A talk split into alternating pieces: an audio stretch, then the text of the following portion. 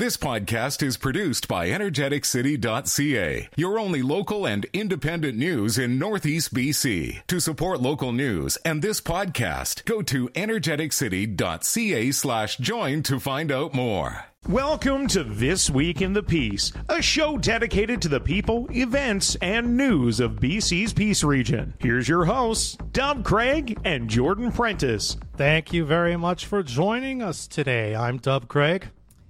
And I'm Jordan Prentice.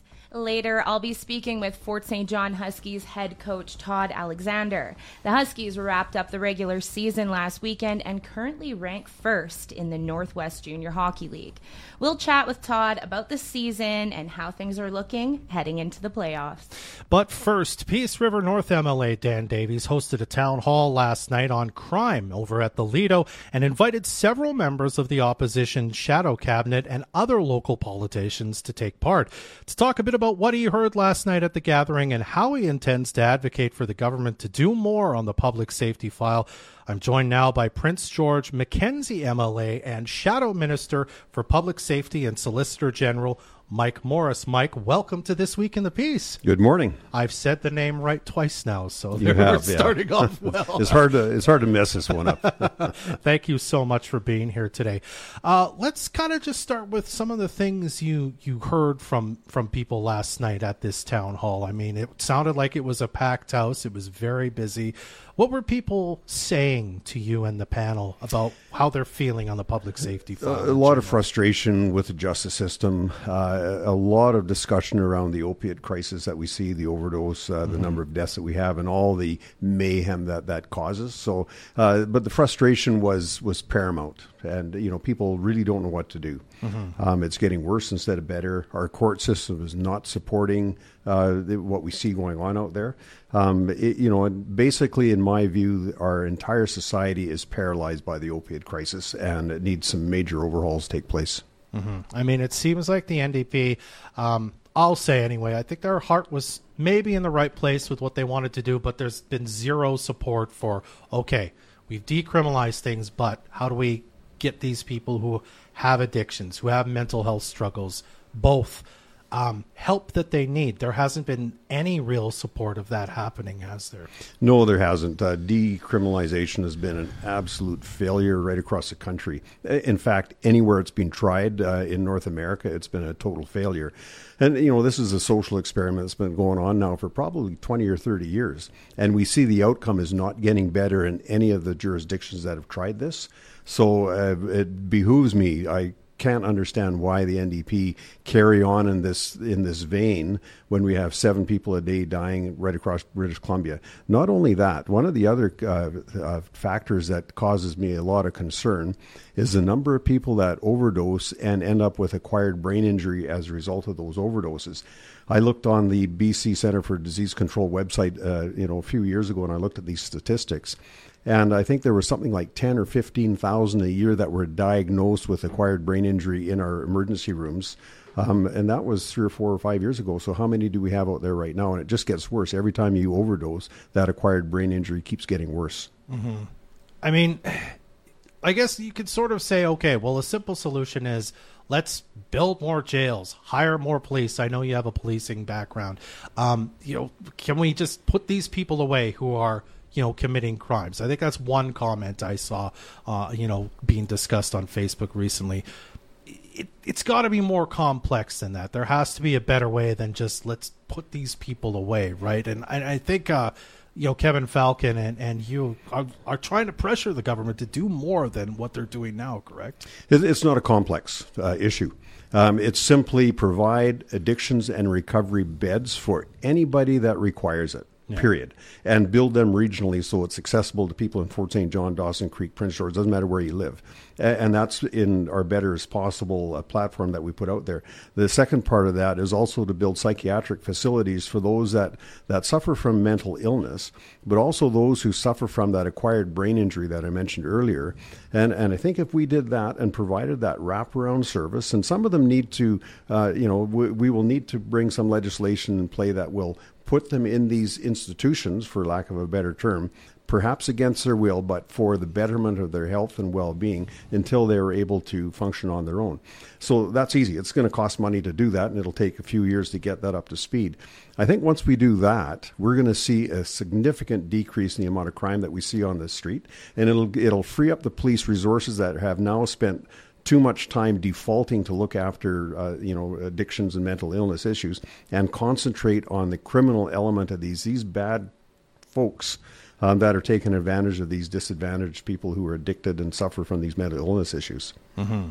What about uh, kind of organized crime? I know there's been talk a lot about that recently, and I think even from you know law enforcement that this is a small group of people who are causing a lot of what's going on from you know whatever their dealings happen to be. Is that something else you're hearing, not just here, but even you know in other parts of the province when if it's been a town hall or just a discussion with constituents on this file that you've been hearing kind of as, as the shadow minister for public safety. It is. You know, I got two sons in the RCMP as well, and uh, they're both dealing with organized crimes and guns and gangs uh, here in BC. Um, it's a serious issue right across the province, and it's these organized crime groups that are taking advantage of the the I, I call it the the the doctrine of prescribed immunity that our federal and provincial government seems to have adopted that if you suffer from from any one of a number of different ailments or or you have a history of abuse in your background that you don't have to pay the penalty that that you will be uh, the the crime and your sentences will be mitigated accordingly to whatever your your circumstances are. Organized crime takes advantage of that. They will make sure that they bring people in and involve them that fall under this prescribed immunity, so that it leaves them uh, you know pretty solid. They won't get hit. And uh, so that's part of it. The other part of it is our courts have to start taking this more seriously and and holding these people in custody there was, uh, you know, the Supreme Court came out a number of years ago and they said, you know, everybody must be presumed innocent, and therefore the, the default is to release them pending trial.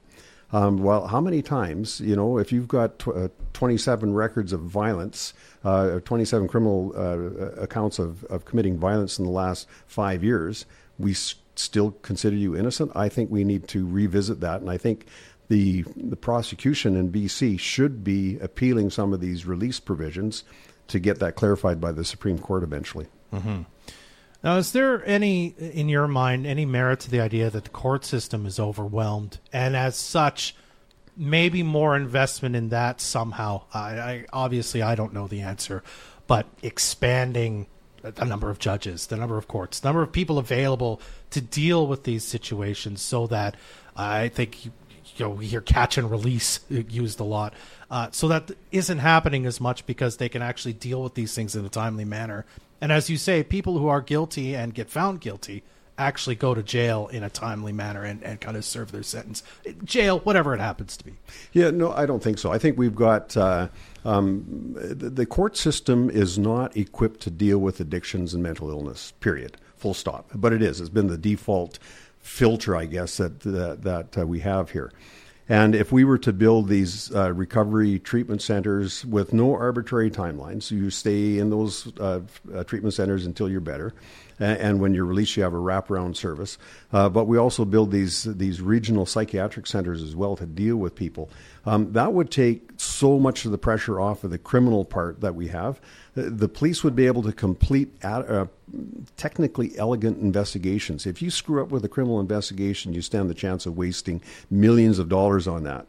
And uh, so this would give the police time to concentrate on those technically elegant uh, investigations and get charge approvals and 100% conviction rates, and then our courts would be able to function properly. So, it, the opioid crisis, like I said, has paralyzed our society. It's paralyzed our justice system. It's paralyzed our medical systems, and it's paralyzed our housing systems and everything else. So, we need to address those things. And once we do that, I think we would start seeing the rest of our social pillars that we have in our communities functioning properly. Mm-hmm. Uh, one more question on kind of the town hall uh, you attended last night anything come up that surprised you that you hadn't heard before? Or again, is this, you know, when you're hearing from constituents in other parts uh, of BC, it, has it been pretty standard? Like, yep, this, as you said earlier, this is a problem across the province right now. It is. There was nothing new last night. Uh, it could have been in any community that I visited over the past 10 years. Um, the issues were the same, the frustrations were the same, and, and the heightened um, um, I, I guess frustration is the best term for it of the, community members here. It was very apparent. Mm-hmm. So one more question for you, Mike, before we let you go. Then, I mean, I know you want to form government once the election is called. That's everybody's objective, every party. But before then, in this upcoming legislative session, pardon me, before uh, you know a possible election in the fall comes, what are you and, and the BC United going to do to to get the NDP to look at this, to make maybe even make some changes before then, so that we can start mitigating sort of the situation that's been going on. What, what's kind of your your tactic, I suppose, in talking even to the Minister of Public Safety? It's these are real problems and you're not currently dealing with them. Yeah, it, it's you know we have been putting pressure on them uh, um, in every legislative session. Um, and, and, we and we will continue to do that for this session as well. It's really hard to get traction in the media um, uh, for the things that we are doing. You know, to uh, when we take somebody to task in the legislature, QP is a is a more of a theatrical experience, but that's where we get a lot of the grounding for the uh, for the media attention that we do get. But every single one of my caucus colleagues are holding these guys to account every minute of the mm-hmm. day, whether it's at the committee stage or it's in question period or whether it's uh, it's outside of that forum. All right, Mike. Well, I really appreciate your thoughts on this. Uh, thank you so much for taking a few minutes to talk to us this morning. My pleasure. Thanks very much for having me. You're very welcome. That's uh, Mike Morris, the MLA for Prince George Mackenzie and the Shadow Minister for Public Safety and Solicitor General. We'll be right back to talk to Todd Alexander of the Fort St. John Huskies right after this on This Week in the Peace. Welcome back to This Week in the Peace. I'm Jordan Prentice, and today I am joined by Huskies head coach Todd Alexander. Todd, thank you so much for joining me today. Appreciate it. Of course. So let's talk about the Huskies. The Huskies finished off the regular season last weekend with a 36 5 and 1 record and currently ranked first in the Northwest Junior Hockey League. Todd, last time we spoke about the Huskies was in December. Um, the Huskies had been undefeated since early November, and although you guys were seeing success on paper, uh, you told me that it, it, had been a challenging season so far, kind of full of adversity. Um, what were some of the challenges you guys faced in sort of the first half of the season? Uh, a, a, little bit of uh, turnover this year with uh, some some uh, new players coming in and learning some of the stuff that we do. It uh, took a little while to get them the reps that they needed. Uh, on top of that, we uh, we lost our captain six games in. Uh, we were missing him for 15 weeks. Um, we lost an assistant captain for the year. Uh, he he had a pretty severe injury as well, so he's been out. we lost another guy that had been around for quite a while. Um, went through some uh, championships with us, and uh, he'd be a 20 year old player. He'd be playing right now if we still had him as well.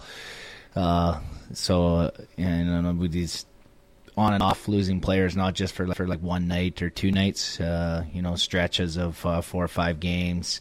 Um, missing our top two centermen for bulk of the season, having to train new guys to learn those positions missing our top goal scorer. I think he maybe got 15 games in this year. Um, so lots of lots of different moving parts every night. Um, guys playing in different roles every night. Uh, a lot of the young guys got way more ice time than uh, normally we are able to divvy out and, and break them in a little bit slower.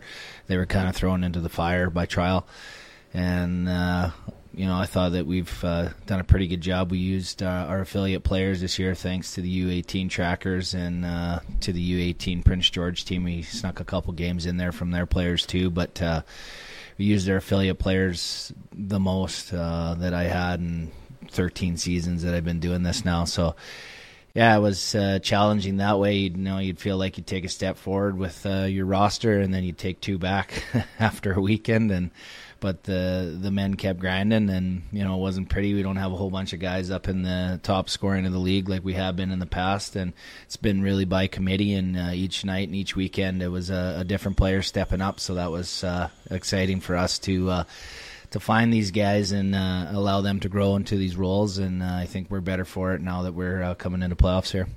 And uh, when you guys kind of came back after Christmas, I'm pretty sure you had your captain Curtis Lee back, which was great. Um, tell me how things improved uh, from January to now. Yeah, we we started to get some bodies back. Um, yeah, the captain came back. He came back about mid January. Um, like I said, he was gone for 15 weeks. He wasn't. Uh, gone, gone. He was around the team a lot. He never missed any games. Uh, thank you to him for uh, really putting the effort off ice and helping us out um, with uh, a lot of the young guys answering the questions, making sure he was there mentoring them and uh, supporting them all the way through that. So that was big on him. His leadership really uh, helped us out through that. I know it's not an ideal season for him to go have to go through that, but um, you know just how he stepped up and did whatever he could from the position that he was in was uh, was huge some of our new leadership uh, figured out how to lead, which uh, sometimes takes time too. And um, you know, we encourage those guys uh, to lead their own way and figure it out, and uh, that's what they they had been doing as well. And you know, we had a couple guys really step up and start chopping wood for us and bring guys into the fight, and that uh, that helped out a lot with uh, with some of the younger players as well. So they had mentors too to to look up to and you know, it just uh, different guys were were really starting to come around, and then you know we we picked up a, a high end defenseman, and he ended up breaking his ankle, so we we're hoping to maybe get him back at the end of the playoff run here too. So you know, it's just uh, like I said, it was one step forward, two step back, but. Uh, I think uh, with the buy that we uh, ended up earning in the regular season this year, uh, came right down to the last uh, game of the year was exciting for us as well. Playing meaningful games right through the end um, will will help us out um, for uh, what we got coming up for the second season here. Um, you know, it just uh, at the end of the day, you can't really point it onto one individual. You, you know, a lot of guys uh, got their hand in this, and I think that's going to be uh, helpful for us going forward because that's what it, it's all about is dealing with adversity. And I think these guys uh, have dealt with so much this year that it's almost like they get to the rink and they dish it up on their plate, and if they don't have adversity, they don't know what to do with themselves. So, um, you know, that that makes for a real mentally tough hockey club, and that's what we got this year. And uh, I'm pretty proud of the group and uh, the performance that they put in. Great. And so, up until last Friday's 3 1 loss against the Grande Prairie Wheat Kings, uh, the team was on, I think, I tried to count it this morning. Um, I think you guys were on a 26 game win streak. Yep. Um, how did the team take last weekend's loss, and how are they feeling heading into playoffs, kind of with that loss? I know that the Wheat Kings, a couple of the guys have told me that they consider the Wheat Kings the rivals. So. Yeah, we've had a good rivalry with Wheat Kings over the last few years now. I think uh, we've played them in the finals three years in a row. Um, so, I mean, that naturally that. Uh, they have a chip on their shoulder against us and they show up. And credit to them, they they've got a, a great coach. Uh, I hope their coach wins uh, Coach of the Year this year. He definitely deserves it. Um, he got that hockey club two weeks before the season started. The transformation that he's made there has been uh, incredible, just as far as like how their personality is, how they play. Um, you know the discipline in their game and their structure is uh, tenfold uh, to what they've had in the past, and uh, and and he's a really good human. So, um, you know, good good credit to him. They came in, played a great road game, played a real quiet, boring game, took uh, advantage of the mistakes that we were making that game. We couldn't find our energy or our footing all game long. It was very vanilla for us.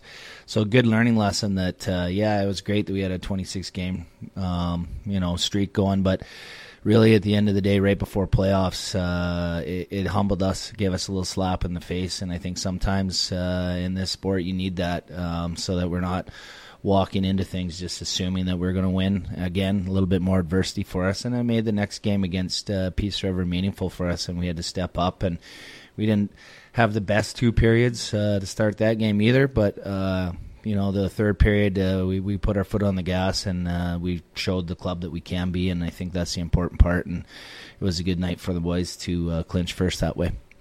And if the Huskies win the league this year, um, I believe it'll be their fifth consecutive championship win. Um, I would like to know what kind of methods you implement as a head coach to kind of get the team into that championship winning mentality. Yeah, um, I think really at the end of the day, our culture is the most important thing. I know a lot of people talk about culture, but we really work at it every day. It's a work in progress. It's not just from the coaching staff. um, yeah, we've laid out um, you know the the outline of, of what it is, but at the end of the day, the players have bought into it over the past few years uh, immensely. They're the ones that push it now. Um, I just gotta kind of tweak it here and there and make sure that we're still paying attention to it. But it's it's really it's it's people first. We care about our guys.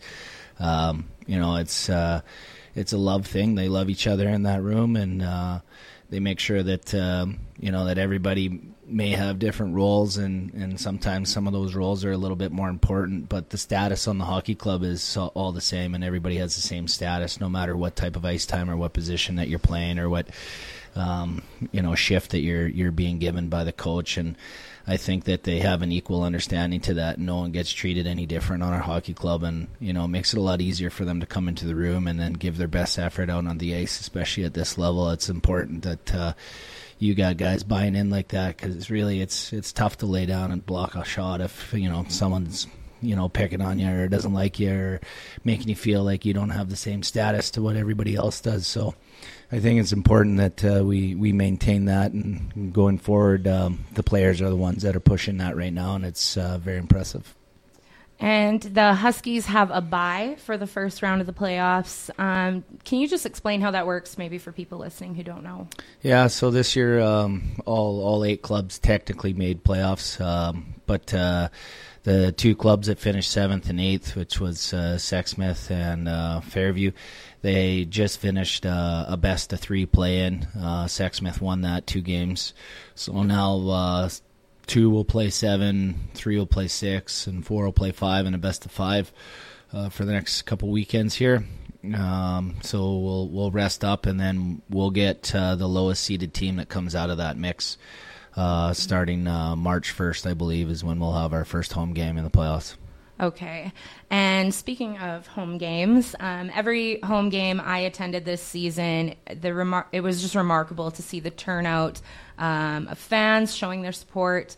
How much of an impact do the fans have on the Huskies on ice success? Do you think? I think it's a massive impact. I mean, we put a lot of effort into the community. We've done a lot of things with the uh, the younger groups in minor hockey and making sure that uh, we're involved in that. You know, I, I coach a lot of uh, minor hockey myself. I'm involved with the uh, the U7s and the U15 team, and our players go out to different practices here and there. Uh, we got a couple guys that are uh, training some of the the teams in minor hockey with their off ice fitness and things like that, and just the kids that are able to interact with our players, uh, you know, coming on and off the ice, uh, the signatures downstairs after the hockey games. Um, you know, the seventh pup is big. Uh, we really appreciate uh, Dunn Hebert doing that, and that's been a, a massive uh, thing for our group in order to stay connected with these young guys that are looking up to them and and then they, we did a good job this year where we had the uh, four on four with the U7s, um, where they came out and played for five minutes in between, and we had five of those games, and that went off like a hit. And so, I mean, um, being in the community and sharing it with the community and making the community proud of us, uh, for us to go out and represent the the name of Fort St. John is important to us, and. I think uh, going forward, um, you know, you'll see the support come out when uh, when we put the effort in into the community. They put the effort into us, and I think that's what you're seeing going on right now. Um, so moving along here, I just have a few more for you, Todd. Um, the Huskies had their annual awards night last night. Uh, what were some highlights? I think the highlights are always, um, you know, ha- obviously handing out those uh, awards to the guys that uh, are the recipients and just uh, seeing them uh, have that smile and uh, the little bit of pride that they're on their face for their body of work. I mean, it doesn't mean that everybody else didn't put uh, uh, in the same amount of work, but there's a few guys that stuck their head up a little bit more than uh, than other people, and they got recognized for it. And it's an important night for us, and it's always a little bit lighter. You know, you got some parents there, you got some billets there, and we get to joke around a little bit and have a little bit lighter side and have some fun together. And we did a brunch this year so the boys can go out and make sure that they got to Super Bowl that night and have their uh, Sunday fun day together. And so it was it was a good event. And uh, like I said, there's some uh, some guys that stuck their head up a little bit more, and they're well deserved of what they got. Okay, last question for you here, Todd. Um, as the Huskies head coach, what would you say is your biggest takeaway from the 2023 2024 season so far? Uh, just the uh, the sense of commitment to each other. Um, you know, we've always had pretty tight groups uh, over the years, and uh, again, we had uh, a lot of turnover with young guys. We had a lot of turnover in our leadership group this year, so there was a lot of things that we had to go through, and you know, just how uh, proud I am. I touched on it earlier. Just the adversity that we've gone through. Um, you know, that would have folded a lot of groups, um, but we just uh, figured it out and we ground it out, and you know, generally we were used to you know winning five one games and having guys up at the top in the scoring leader box and you know just having high power offense. And all of a sudden we were winning two one games three one games overtime games. And so just the fact that the men um, really do a good job of deflecting negativity.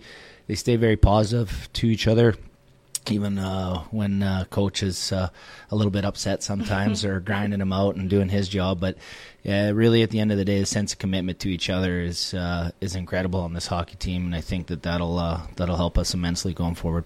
Great. Uh, well, thank you so much for joining me today, Todd. I look forward to seeing how the Huskies fare in the playoffs this year. Appreciate the support. Well, that does it for our show this week. Thanks to our guests, Mike Morris and Todd Alexander, for joining us today on This Week in the Peace. You can listen to the show again by checking out the podcast at energeticcity.ca slash podcasts. We'll store this and future episodes of the show there as we make them. Also, check out our locally produced podcast, Before the Peace and Secrets of the North as well. That's our show. I'm Dub Craig. And I'm Jordan Prentice. Be well. Thanks for listening to this energeticcity.ca podcast. Energeticcity.ca is your only local and independent news in Northeast BC. To help keep us independent and to support this podcast, go to energeticcity.ca slash join.